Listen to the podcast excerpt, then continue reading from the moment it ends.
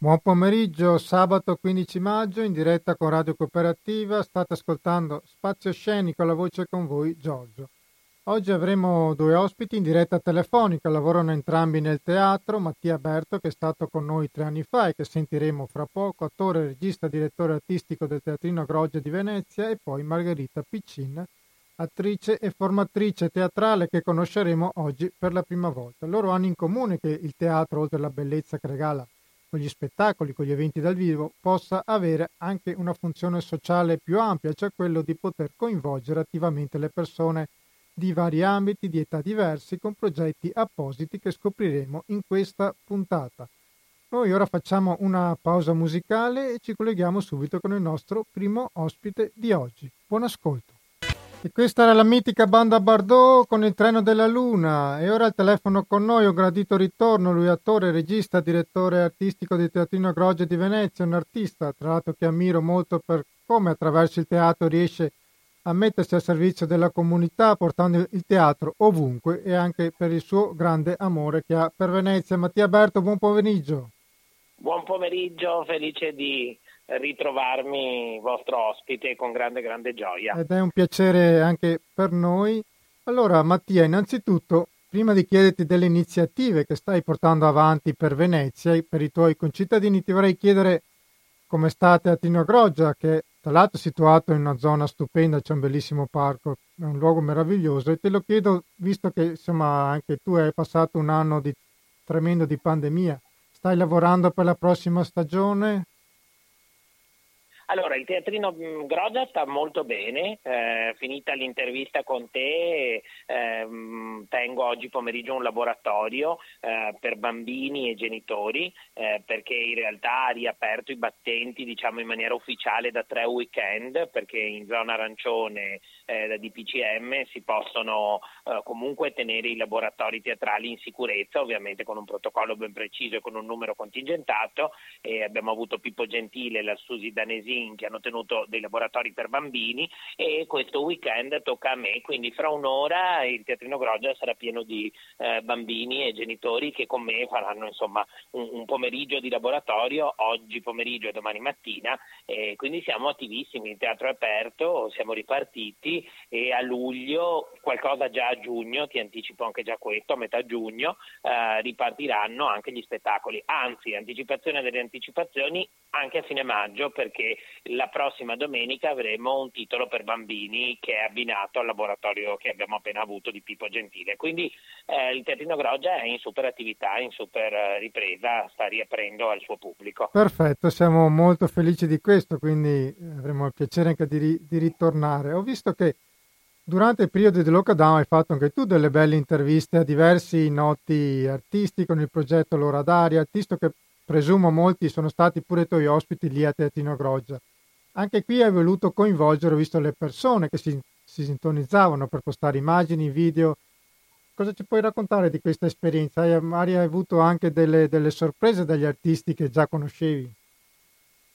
Ma guarda, il mio lavoro è un lavoro di comunità, nel senso che eh, sia i miei esper- esperimenti da regista, da formatore, sia eh, il pizzico di follia che metto quando disegno le stagioni del teatrino Groggia o, o come facevo insomma anche al Teatro Dario Poi Camponogara che ho curato per tanti anni, in realtà quando mm, è cominciata la pandemia, eh, il giorno prima della chiusura ufficiale di tutta Italia, stavo lavorando col Teatro Stabile del Veneto ad un progetto che portava il mio teatro in un luogo nuovo, perché stavamo facendo un progetto di teatro in casa, quindi il nostro teatro di cittadinanza, dopo essere stato negli hotel, dopo essere stato eh, nei campi e nelle, e, e nelle calli della città, questa volta era nelle case private. E abbiamo fatto l'ultima tappa di questo progetto che si chiamava Questa vita è un'odissea, quindi evidentemente avevo fatto un buon sogno che era stato portatore di una visione, perché poi un'odissea sarebbe arrivata davvero.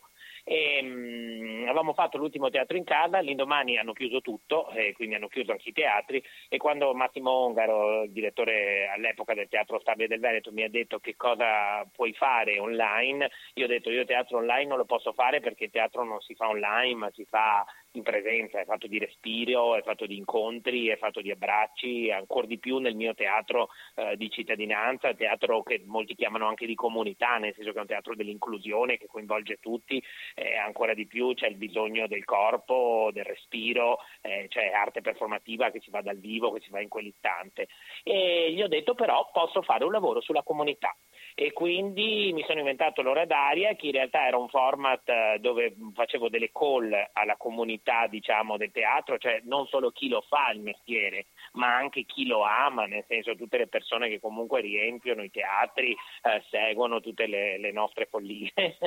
e quindi ogni giorno avevo il mio appuntamento salvifico, nel senso che ogni giorno entravo nel mio camerino che però era in casa, eh, trovavo un look, trovavo un travestimento e poi mi connettevo con, non, non, sicuramente con le abilità di, di, persone come te che insomma lo fanno con, con, con grande cura eh, tutto l'anno, ma in, reinventando inventandomi, inventandomi con un telefonino, con una piattaforma volante e ho fatto una cola a tutti gli amici attori dicendogli non è il momento di, di mettersi eh, a fare i narcisi che non possono lavorare, ma è il momento di mettersi ancora una volta al servizio di una comunità e quindi giocare con il pubblico. Quindi ho fatto proprio un lavoro di, insieme ad Arianna Novaga di scrittura di, di, un format dove si giocava e si giocava facendosi un selfie alla Shakespeare, eh, si giocava eh, scrivendo un, un, pezzo di teatro dell'assurdo eh, partendo da una,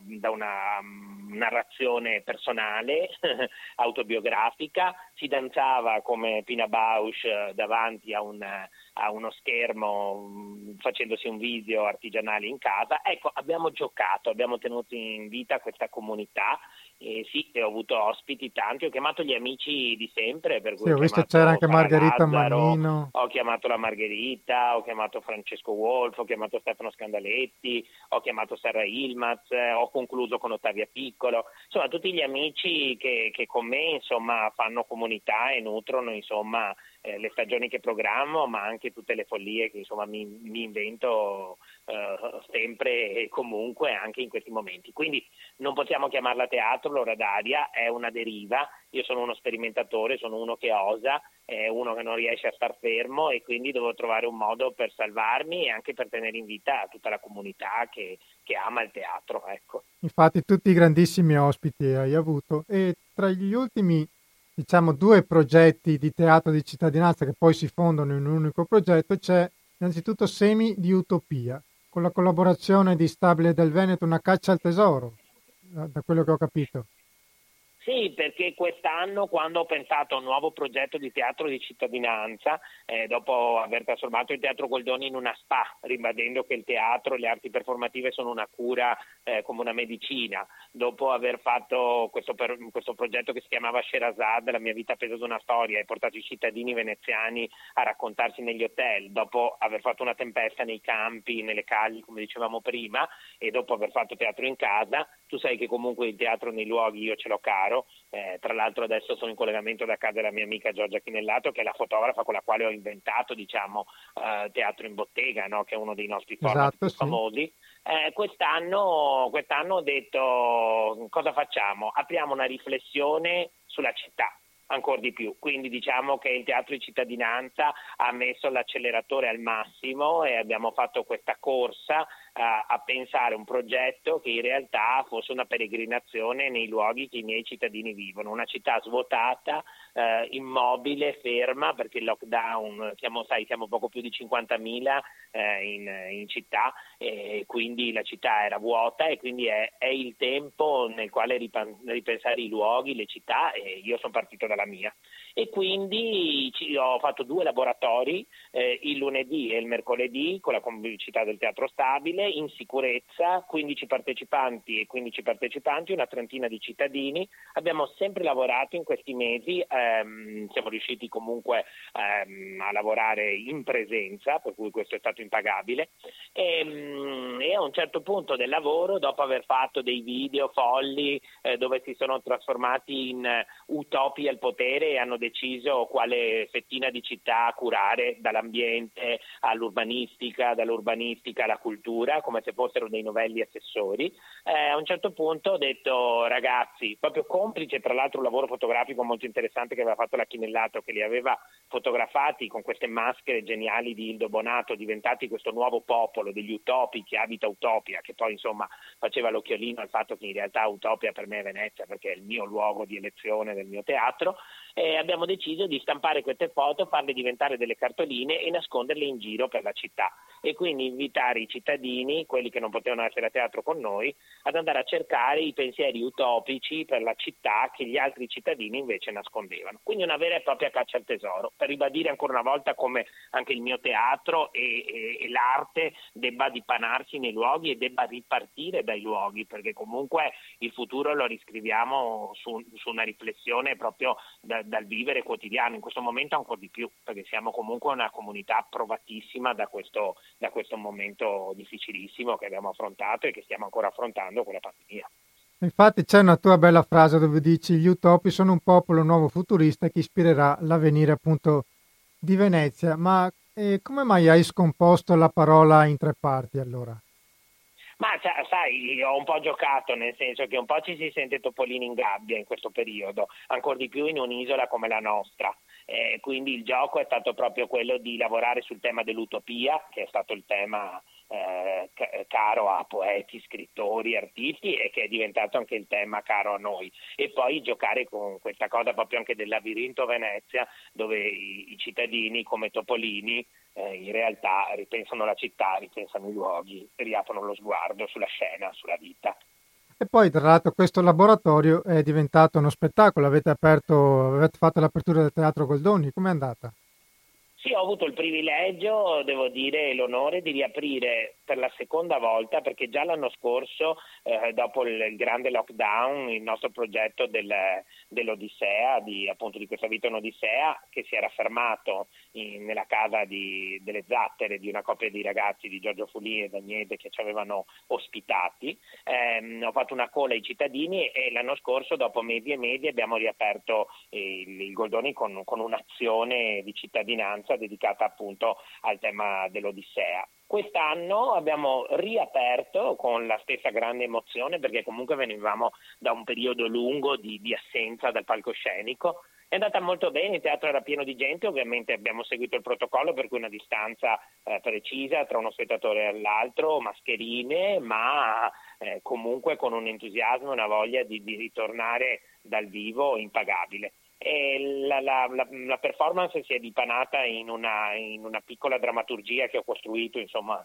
insieme ai cittadini attori, eh, dove siamo ad Utopia, ad Utopia ehm, ci sono le elezioni in corso, ma poi a un certo punto, come succede nelle migliori storie, c'è un Utopia che prende il potere e vuole diventare un po' il sindaco, il capo, il dittatore, il re eh, di questo popolo di, di Topolini e vuole, e vuole dettar legge. Ma per fortuna il, il pensiero utopico, insomma, come in tutte le, le, favole che si rispettano, vince e quindi vince una città nuova. Eh, piena di, di, visioni e di prospettive, dall'artigianato alla cultura, dalla cultura um, al, al, turismo, a, alla città sostenibile e quindi insomma ehm, ci siamo divertiti a, a, giocare ma anche a far riflettere quindi... chi con noi ha condiviso domenica questa giornata. Tutti i partecipanti hanno diciamo portato in scena la loro città ideale, da quello che ho capito. Esatto, sì, sì, sì, un lavoro autobiografico perché credo che sia la formula più onesta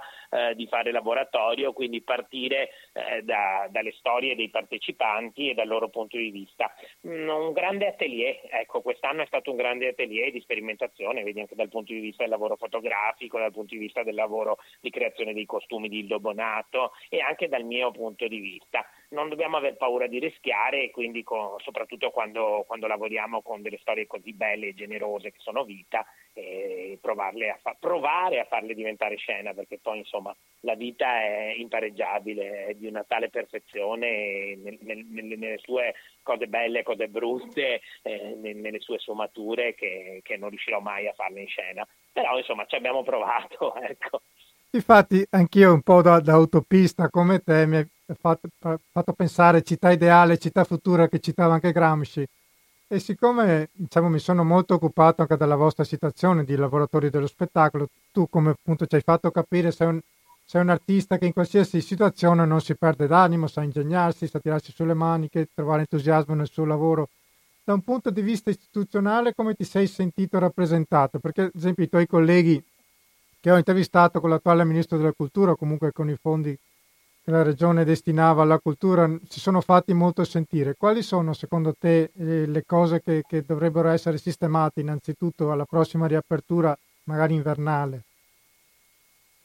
Ma guarda, tocchi un tasto dolente nel senso che purtroppo i lavoratori dello spettacolo eh, in Italia sono un po' trascurati, diciamo, nel senso che eh, non c'è una cura e un'attenzione tale anche di tutela de, de, del nostro lavoro. Eh, mi rendo conto che io eh, sono un inventore di follie e quindi in qualche maniera mi salvo e mi rigenero sempre e continuamente, però ero in prima linea anch'io a sostegno comunque anche eh, di tutte le, diciamo, le, eh, le chiamate de, de, dei lavoratori dello spettacolo eh, al governo per avere comunque un riconoscimento. Eh, sai, anche solo dal punto di vista della campagna vaccinale, io non sono ancora vaccinato, non so quando ci vaccineranno. Ecco, dobbiamo, dobbiamo riuscire a, a, a creare per il futuro eh, una, non solo una rete virtuosa per quella, quella, tra di noi, tra noi lavoratori dello spettacolo, credo che ci sia, vedo anche dal punto di vista del Veneto, insomma siamo belli in rete insieme, ma credo proprio che dalle istituzioni debba arrivare eh, un sostegno e uno sguardo diverso anche proprio per i momenti di difficoltà come questo, ma anche nel lavoro quotidiano, perché non nascondiamoci che eh, è per noi una grande fatica campare eh, sempre e comunque, in questo momento ancora di più, perché i teatri insomma erano chiusi. Poi mi viene da dire che bisogna portare lo sguardo e l'occhio sulle piccole realtà, e questo lo dico come direttore esatto. artistico ormai da dieci anni eh, di, un, di un teatrino piccolo che lavora sull'off, che ha per nostra fortuna un sostegno pubblico che arriva dal Comune di Venezia e di questo sono, sono grato, ma um, mi rendo conto che adesso riapriremo con una platea contingentata, sai un teatro che ha 99 posti, se uno riesce ad averne 30 e 40, se vuole tenere eh, per sicurezza, quindi da protocollo, eh, se vuole tenere una politica democratica e meritocratica anche dal punto di vista dei prezzi, eh, perché così deve essere, perché un contenitore come il nostro deve garantire alla città, alla cittadinanza, ai bambini, a, a, alla comunità di, di, di, di frequentarlo, eh, è davvero dura riuscire a tenere aperto. Ecco. Quindi io credo che lo sguardo deve essere portato verso i singoli lavoratori e qui metto dentro anche tutte le maestranze, intendo i tecnici, la sartoria, eh, non solo noi registi, attori, eh, e anche e soprattutto per le piccole realtà che sono vitali e fondamentali, nel senso che sono un nutrimento eh, del quale non possiamo fare, a meno, perché come, come, è giusto che sia, una città, eh, una, una, comunità deve avere la possibilità di avere eh, la fruizione di spazi eh, anche eh, su scale, ma soprattutto su proposta non uh, su proposta diversa, nel senso certo. che comunque un contenitore piccolo, off, che si autosostiene, che quindi può permettersi, ha una visione in una determinata uh, chiave di lettura anche, no, anche, artistica, è importante che resti in vita e in questo momento questi sono gli spazi che sono in maggior sofferenza. Ecco. Ho visto che sei anche un inventore di slogan, ti volevo chiedere, la vita se lo mangi il teatro, se lo puoi raccontare. Beh, quello è proprio è il, mio, è, è il, mio, mantra, me lo dico tutti i giorni. Eh, tra l'altro Arianna Novaga che mi sta seguendo da tanti anni e, e, sta scrivendo un libro sul mio lavoro di questi anni, quindi sta raccogliendo tutto il teatro nelle carceri, nelle botteghe, negli hotel, insomma tutte le avventure della nostra comunità teatrale. Eh, credo che me lo voglia eh, rubare, non dico rubare, no, generosamente glielo cedo visto che parlerà del nostro teatro, lo voglio usare come titolo di, di questa pubblicazione comunicazione. Ma eh, quello che ti dicevo un po' prima, eh, io sono follemente innamorato della vita, eh, che è una scena perfetta, impagabile. eh, in, in, tutte le sue sfumature. Eh, e quindi porto lo sguardo nella vita e la vita mi frega sempre, per quanto ci metta tutto l'impegno che voglio, eh, non riuscirò mai a riprodurre quell'incredibile avventura che è la vita. Quindi per questo dico che, che se lo divora il teatro, ecco. Quindi okay. in quest'ottica qui. allora, prima di lasciarti al tuo laboratorio e, e, al futuro, al pubblico futuro teatrale, che sono appunto i ragazzi, i bambini, ti volevo fare un'ultima domanda. Tra gli ultimi progetti che, che particolarmente fanno capire l'amore che hai per Venezia, per la sua storia anche incredibile, ci sono dei racconti con dei video che sono usciti, tra l'altro anche in questi giorni uno è uscito ieri, e poi appunto volevo chiederti appunto il fondaco delle storie. Perdona la, la mia ignoranza, ma non so cos'è il fondaco dei tedeschi. Ce lo puoi spiegare questo progetto? Sì, allora mm, da un po' di anni eh, in città ha ripreso vita uno spazio che sta proprio a un passo dal Ponte di Rialto, che è un fondaco, come li chiamiamo noi, è un palazzo mercantile eh, sono i palazzi che in città c'erano, le, le eh, luoghi dove i mercanti commerciavano eh, spezie, tessuti, qualsiasi tipo di merce, ma soprattutto dove anche poi vivevano, si riunivano, quindi un po' come dei souk eh, o dei gran bazar come potremmo incontrare ad Istanbul o a Marrakesh, eh, però a, a, Venezia, che come sai insomma è sempre stata una città a crogiolo di, eh, di, di contaminazioni. Esatto, di, di incroci e, vari. E, grande luogo cosmopolita ecco. E il Fondaco ha preso una vita nuova, nel senso che per noi era il Palazzo delle Poste Centrali di Venezia, okay. ora in realtà eh, c'è un gruppo che se ne prende cura e se ne occupa, ha ripreso una via, diciamo, mi viene da dire mercantile, nel senso che oggi ospita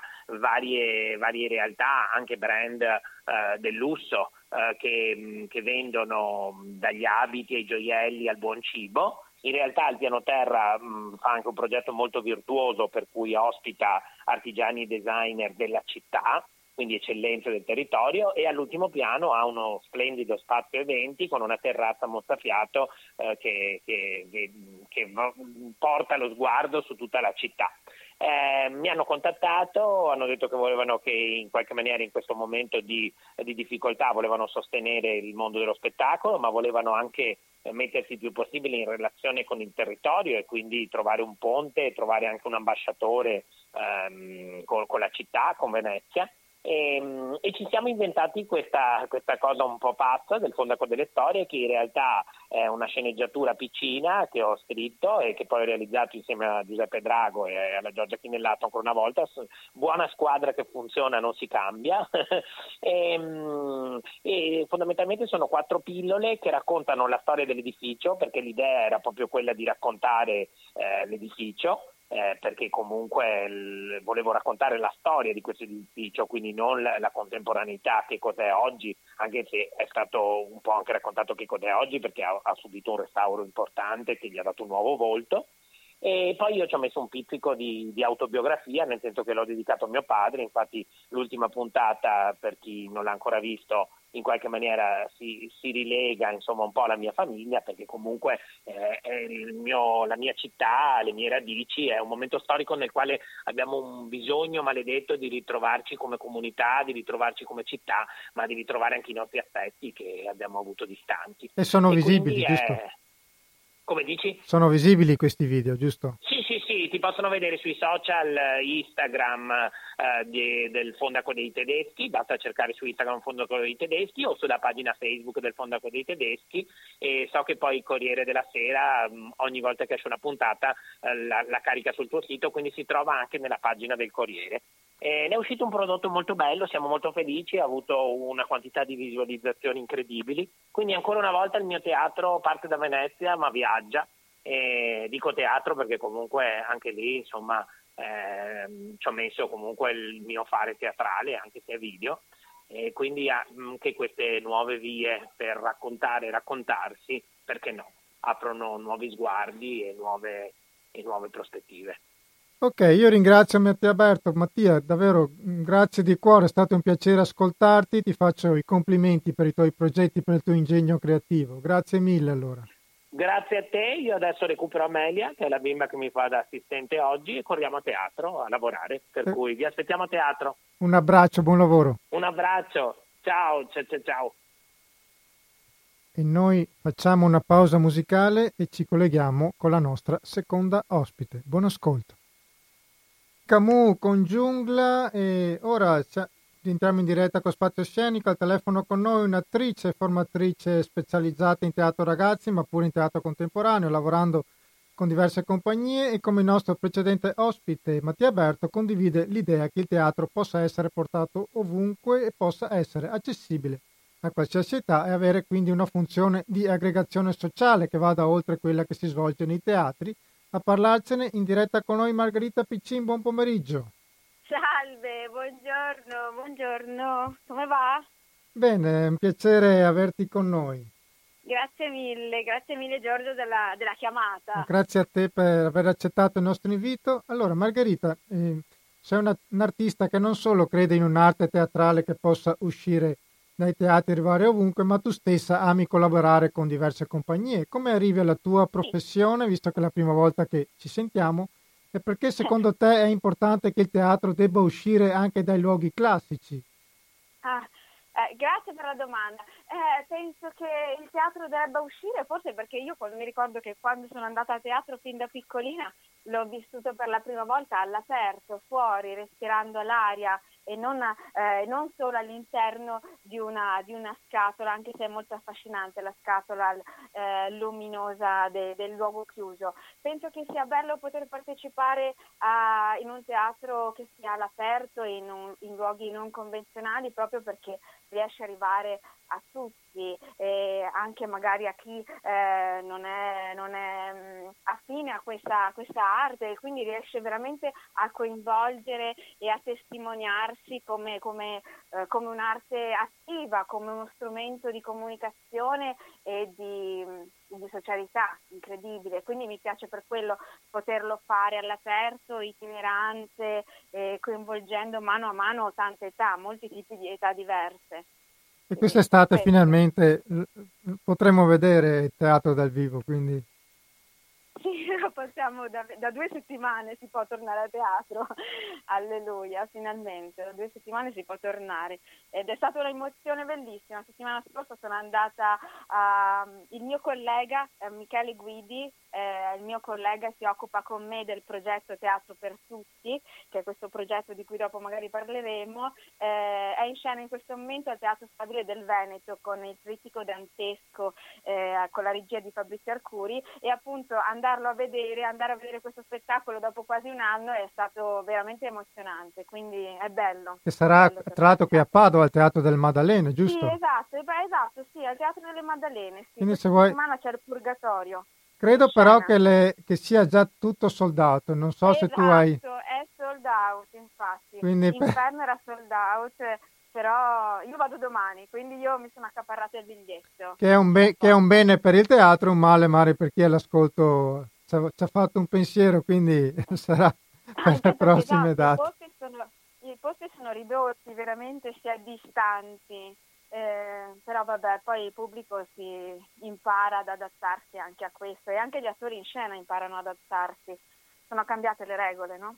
Eh, è esatto. tutto diverso. E tra l'altro Michele Guidi, se non sbaglio, eh, l'hai, ci hai lavorato anche con la compagnia Broken Jump, Broken giusto? Jump, sì, esatto. Broken Jump è la compagnia di Michele e di Sam e sono, è una compagnia italo-americana che ha sede ad Arezzo ehm, con la quale appunto Michele è direttore artistico e con lui organizziamo eh, questo, questo evento eh, all'aperto ed itinerante a posto che si chiama Promenade ed è un evento che accade la seconda domenica di settembre al, ad Arezzo e nella provincia di Arezzo e ti porta appunto attraverso queste camminate eh, all'interno di boschi, tra l'altro in Toscana ci sono dei luoghi meravigliosi da visitare, quindi è molto, è molto primitiva. E, e lì realizziamo queste performance di teatro eh, che hanno avuto un grandissimo successo perché siamo partiti tre anni fa da un piccolissimo borgo che si chiama Meliciano, che è un borgo di tre, meno di 300 abitanti e, e, visitando il borgo mano a mano dentro ogni, ogni mi viene da dire calle, perché sono abituata a Venezia, eh, dentro ad ogni stradina, vicolo, borgo eh, risiedono delle scene che fanno parte di un, unico, di un unico tema. E l'anno scorso però appunto visto il periodo difficile abbiamo pensato di farlo in un bosco eh, ambientando questa favola giapponese eh, al buio di notte illuminati solamente dalle torce ed è stato suggestivo ed emozionante, veramente bello. Appunto itinerante, ci piace molto questa cosa di muoversi. Penso che camminando eh, fluiscano le energie, eh, si, il corpo si libera, la mente si attiva e, e si entra davvero con i piedi nella storia che ci viene raccontata. Quindi forse è anche per questo che ti piace fare l'itinerante. Oltre alla compagnia di, di, Michele Guidi, hai lavorato anche con due compagnie che ho avuto il piacere di intervistare. Una è Febo Teatro, con cui hai portato sì? in scena Clarabella e le altre storie. Esatto, sì, Clarabella e la mia storia. Torniamo quest'estate in scena con, con Febo. Clarabella e anche Dracula, il, le foglie di Dracula, Certo. Io amo particolarmente il comico e quindi mi diverto come una matta a fare questi spettacoli. È uno spettacolo di, per, per, ragazzi, per bambini, giusto? Sì, è teatro ragazzi, sì, sì, teatro per ragazzi e per le famiglie, certo. Eh, Clarabella è sulla gestione della rabbia, le follie di Dracula invece è, è questo viaggio con questa orca eh, brutta, goffa e mattacchiona che però fa morire dal ridere tutti qua, grandi e piccini e alle prese con un Dracula succhia sangue e poi lo convertirà al vegetarianesimo. Tra l'altro io qualche mese fa ho avuto il piacere di intervistare due tuoi colleghi che anche loro lavorano molto nel teatro ragazzi che sono Susi Danesin e Pino Costalunga che sottolineavano che comunque ci vuole una, una preparazione particolare spesso si tende magari dagli adulti a sottovalutare il teatro ragazzi però per un attore c'è un lavoro molto complicato perché c'è un lavoro fisico, c'è un lavoro di linguaggio, di fantasia. Sì, esatto, è, è brutta questa cosa che si debba eh, relegarlo come un, un, esatto. una, seconda, una seconda chance, una seconda possibilità. In realtà se io penso a me stessa, io sono andata a teatro da piccola, quindi viva Dio, meno male che c'era il teatro ragazzi, eh, perché perché è quello che facciamo tra l'altro con il progetto di formazione Teatro per Tutti, bisogna educare da piccoli, eh, l'ho sempre pensato, da, chi, da piccoli bisogna imparare ad educare al bello, alla cultura, all'arte, eh, sia dal punto di vista della storia dell'arte, sia di apprezzare quello che abbiamo attorno.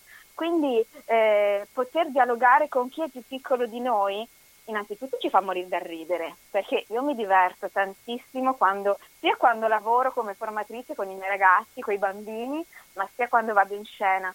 E, ehm, e poi sono, eh, sono, ricchi di spunti e loro cresceranno, questi bambini, e se cresceranno eh, sapendo di aver visto una mostra, uno spettacolo di teatro, ascoltato un concerto, eh, cresceranno con una cultura del bello e lo promuoveranno e, e, quindi diventeranno degli adulti più consapevoli, più sensibili, mi piacerebbe usare questo termine. Anche perché poi da adulti quella spontaneità, quella fantasia si tende a perdere e anche tentiamo di recuperarla in qualche modo. Eh sì, ma infatti, io dico sempre, cioè, di, quando, quando, si lavora con, con bambini o con adulti, il divario, cioè il, il la, la, pesantezza che si sente quando lavori con un adulto rispetto a una leggerezza eh, di un bambino o di un ragazzo è evidente e quindi eh, a un bambino è facilissimo farlo giocare, eh, cioè facilissimo, oddio.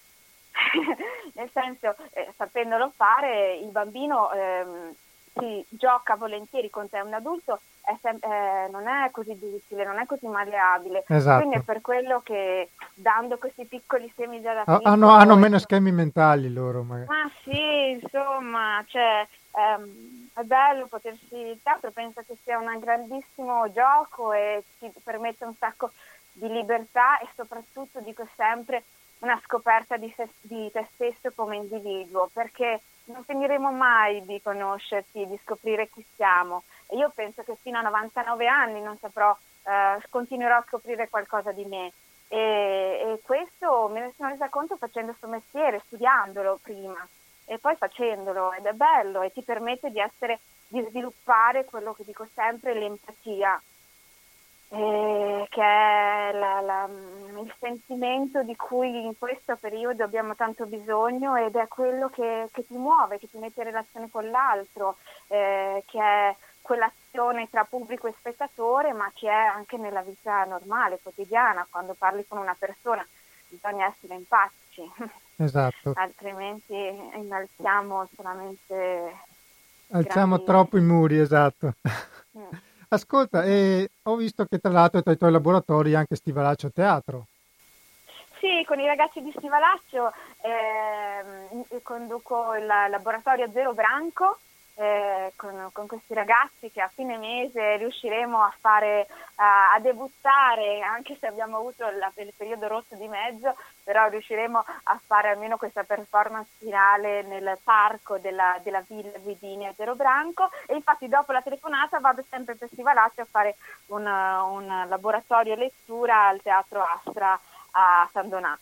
Pro- quindi Esatto. A proposito di letture, ho visto che hai collaborato con, con, un progetto che abbiamo parlato anche noi, che è Sotto coperta con, di, di Carlo con Corsini. Ragazzi, con Simone, con Simone e Carlo, certo. Simone è il mio collega, e abitiamo nella stessa zona, molto vicini, io e Simone, e um, hanno avuto questa bellissima idea eh, di fare sotto coperta e loro già avevano, si erano messi in moto e eh, con Simone, tra l'altro, io e Simone conduciamo dei, dei progetti teatrali insieme e, e, abbiamo avuto giustamente l'occasione di andare eh, a, in questi studi di sottocoperta, nascosti nel buio, quest'inverno per fare un paio, di, un paio di turni di letture ed altri eventi che abbiamo fatto in streaming.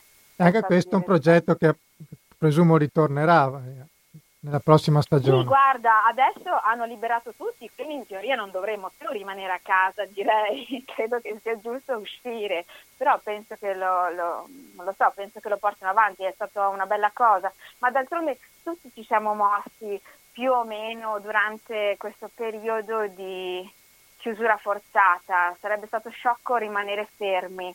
Um, noi come progetto Teatro per Tutti ci siamo messi in moto evitando l'online perché, perché l'ha detto anche Mattia Berto prima, eh, cioè, il teatro non è teatro così, ma neanche una lezione con i ragazzi non sarebbe lo, um, corretto farli online, non ne possono più, poverini, sono distrutti. Eh, noi abbiamo cercato di mandare avanti creando altri progetti come Dietro le Quinte, abbiamo creato delle performance che poi abbiamo ehm, eh, messo in streaming nel web come Pandemonio, è stato questo bellissimo progetto che abbiamo sviluppato con gli adolescenti eh, sul, loro, sul loro essere costretti a casa per un secondo lockdown, eh, che ha unito il movimento, la parola, eh, girato all'interno di una, un video realizzato all'interno biblioteca, di una biblioteca. Quindi sì, appunto, dobbiamo trovare sempre dei nuovi modi. La capacità del nostro essere attori, formatori, insomma, gente di spettacolo è che dobbiamo avere sempre pronte mille, mille cartucce, eh, mille, mille, piani, tanto più quest'anno che ci siamo dovuti adattare a questa situazione per cui non siamo tutelati. Insomma. Tra l'altro il progetto Teatro per Tutti di cui ci stai parlando, sì. che, è, che, è, appunto nata con il tuo collega Michele Guidi, ha un, uh-huh ah, si avvale anche di, di collaborazioni, cioè ah, prende non solo i giovani, ma c'è una, prende un po' tutte le fasce d'età con progetti sì. anche ad hoc. Ho visto ce ne esatto. sono anche di particolari, psico- psicomotricità teatrale, teatro della memoria, sì. ce, ce li vuoi un po' raccontare? Sì, allora, eh, nome Omen, teatro per tutti, quindi è veramente la possibilità di giocare a questo bel gioco eh, disponibile a qualsiasi età. Eh, noi partiamo dai due anni, cioè sinceramente siamo partiti con i bambini di due anni, eh, abbiamo creato questo progetto ex novo che appunto non, è, non, esiste, l'abbiamo creato io e Claudia Donadel, che è questa mia collega psicomotricista, e quindi scoprendo che l'animazione teatrale e la psicomotricità relazionale hanno molti eh, punti in comune, siamo riusciti a creare questi progetti che possiamo sviluppare per una fascia d'età di, che è così piccola, quindi 2, 3, 4, 5 anni, e, e quindi uniamo la parte psicomotoria ad una, ad una, ricerca del gioco attraverso vari strumenti che pre- riprestiamo sia dagli strumenti che, sono, che si utilizzano nel, nel gioco psicomotorio a quella che può essere poi una, non una rappresentazione ovviamente, ma un richiamo a delle grandi favole, a delle grandi fiabe di, di, ori- di tradizione comune, eh, classica, scusa, e, e, quindi accompagniamo questi bambini alla ricerca di questo gioco conducendoli in, in alcune storie eh, conosciute che magari sono adatte proprio per quel tipo di fascia di età, per quel bisogno di quel bambino e così. E poi da lì aumentiamo, cioè saliamo le età, andiamo con il gioco teatro che io faccio nelle scuole materne, che è divertentissimo, e con qualsiasi tipo di materiale, io adoro utilizzare i materiali di recupero e dare valore, non dare valore a quello che già abbiamo, creiamo partendo da alcune storie, noi lascio che siano i bambini a reinventarla o parlare con le loro parole all'interno di queste storie. E, ed è ottimo perché eh, permette di sviluppare la creatività. Tutto, quello, tutto questi tipi di percorsi li faccio proprio per, la, per lasciare libero sfogo alla creatività. Solitamente a scuola i bambini vengono giudicati attraverso eh, le materie di insegnamento. Esatto, con e, il voto. Esatto, e poco si lascia all'espressività e alla creatività. Io mi infilo in questo, in questo percorso mancante e, e sono contenta del, dei risultati e, e del, insomma, del, del, consenso che ricevo dai bambini ma delle famiglie, poi dei genitori che, che si rendono conto eh, di quello che stiamo facendo e ci divertiamo veramente tanto. Tra i e prossimi... Poi... Ah, prego, prego. Ah no, niente, ti volevo dire qual era la parte opposta della medaglia, cioè se sono partita dai coi bambini di due anni, noi andiamo a divertirsi come dei matti con i bambini di 90. Perché, okay. perché abbiamo creato questa cosa che si chiama teatro della memoria, ma senza memoria, perché giustamente esatto. a 80-90 anni è un po' durezza, direi, eh, mantenere la memoria. Però ci sono appunto dei progetti che ho realizzato con questa sezione sperimentale che abbiamo in Friuli ed è una casa di riposo che ha una tecnica particolare e che permette appunto di ehm, attraverso dei, dei loro vabbè, attraverso questa struttura insomma noi andiamo a lavorare sul, sul ricordo e sulla memoria in modo tale da, da, da un incontro all'altro di ehm, tenere viva la presenza in questi, in questi allievi novantenni eh, attraverso i loro ricordi, attraverso le loro storie, eh, raccontandole sia con le loro voci o con il nostro racconto orale, eh, fotografico e video. Ed è bello perché non si perde, loro giocano tantissimo, giocano come i bambini piccoli.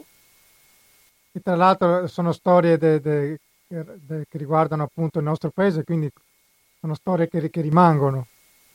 Sì, sì, eh, ma è bellissimo, è bellissimo, basta mettere la musica giusta di, di base, di sottofondo e si aprono meravigliosi ricordi, squarci sul nostro paese, ehm, 70 anni fa, 80 anni fa, eh, ed è boh, per me che sono giovane eh, sono ghiotta di queste storie perché non, non, voglio che il tempo passi, ma perché non voglio che venga dimenticato. Eh, e mi rendo conto che è una funzione sociale, cioè anche questo è teatro ed è una funzione sociale.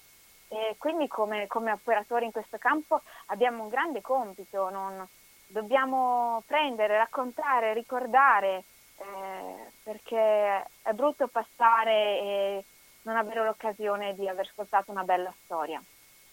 Eh, Tra i prossimi appuntamenti, eh, quelli, ce ne sono alcuni che vuoi ricordare o dove si possono trovare? Sì, allora, guarda, noi, eh, io e Michele eh, abbiamo in vista per quest'estate dei campus teatrali che coinvolgono vari nostri collaboratori, amici, colleghi, eh, che unisce il teatro con il video, quindi recitazione video e recitazione cinematografica ehm, e li faremo a Susegana.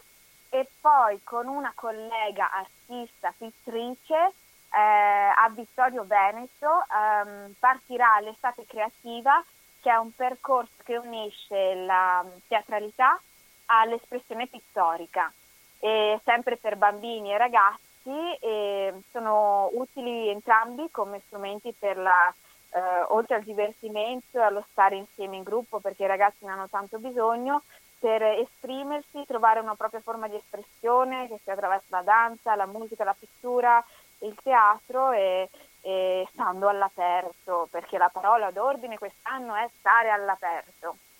Esatto, perché soprattutto per i, per i più piccoli stare al chiuso quest'anno di pandemia è stato particolarmente difficile. Sì, sì.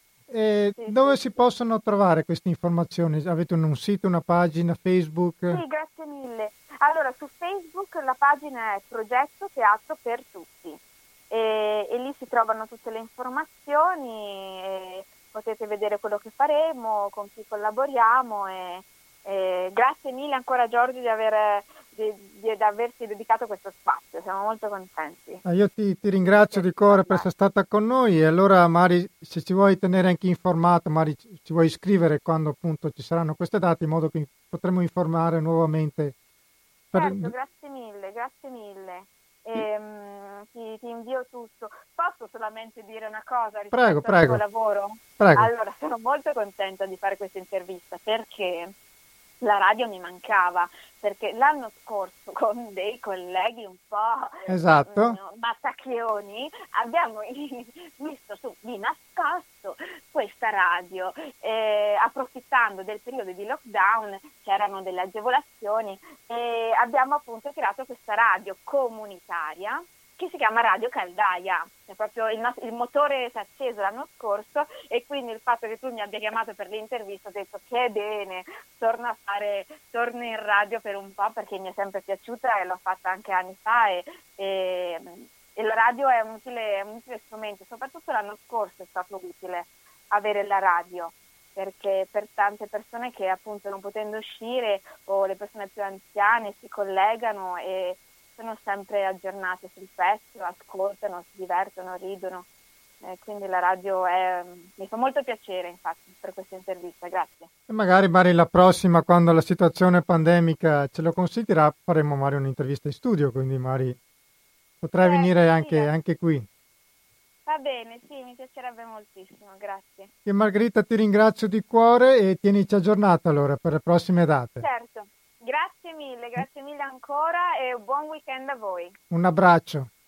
Ciao, grazie Giorgio, ciao ciao. E noi siamo ormai quasi in dirittura d'arrivo, facciamo una pausa musicale veloce e rientriamo. A fra poco. E rientriamo in diretta, siamo al finale di Spazio Scenico. Vi ricordo che siete all'ascolto di Radio Cooperativa, la nostra è un'emittente libera, noi non abbiamo sponsor commerciali, viviamo grazie al contributo volontario di tutti i conduttori, di tutti i tecnici, di tutte le persone che lavorano qui in radio per aiutare Radio Cooperativa, abbiamo il conto corrente postale 120 82 301, testata cooperativa informazione e cultura, via Antonio da Tempo 2, 35 131 Padova oppure andando nel sito www.radiocooperativa.org trovate tutte le modalità per aiutare la radio tra cui il 5 per 1000 che lo puoi fare appunto destinandolo all'associazione Amici di Radio Cooperativa con il seguente codice che è il numero 9227 86 10 289 comunque nel sito queste informazioni le trovate potete quindi potete anche eh, dedicare il 5 per 1000 a Radio Cooperativa per sostenerci. Io ho visto che finalmente possiamo anche ricordarvi, visto che gli eventi dal vivo stanno ripartendo, ve ne, ne ricordo un paio per i prossimi giorni. Abbiamo sabato 22 maggio l'associazione Tadanna Venezia con un workshop di danza terapia e teatro danza. Sarà dalle 10 alle 12 aperto a tutti per chi per l'informazione andate nella pagina Facebook di Associazione Tadan oppure scrive, potete scrivere alla, alla mail associazione tadan-gmail.com Poi abbiamo domenica 23 maggio il Teatro Bresci sarà con lo spettacolo Andrangheta allo spazio Kitchen a Vicenza alle ore 18, sempre domenica 23 maggio a Monselice ci sarà un concerto in beneficenza alle 18 al Parco delle Cave delle More, sarà Giorgio Gobbo, Erika Boschero, Sergio Marchesini e Frederic Micio e poi domenica 30 maggio alle 17.30 al Teatro Comunale di Vicenza Susi Danesin con uno spettacolo ideato da Marta Dalla Via che si intitola Il gioco delle quattro stagioni. Io vi ringrazio di cuore per essere stati all'ascolto e vi saluto con Mar, nuovo brano di Maria Roveran. Grazie di cuore, buon pomeriggio.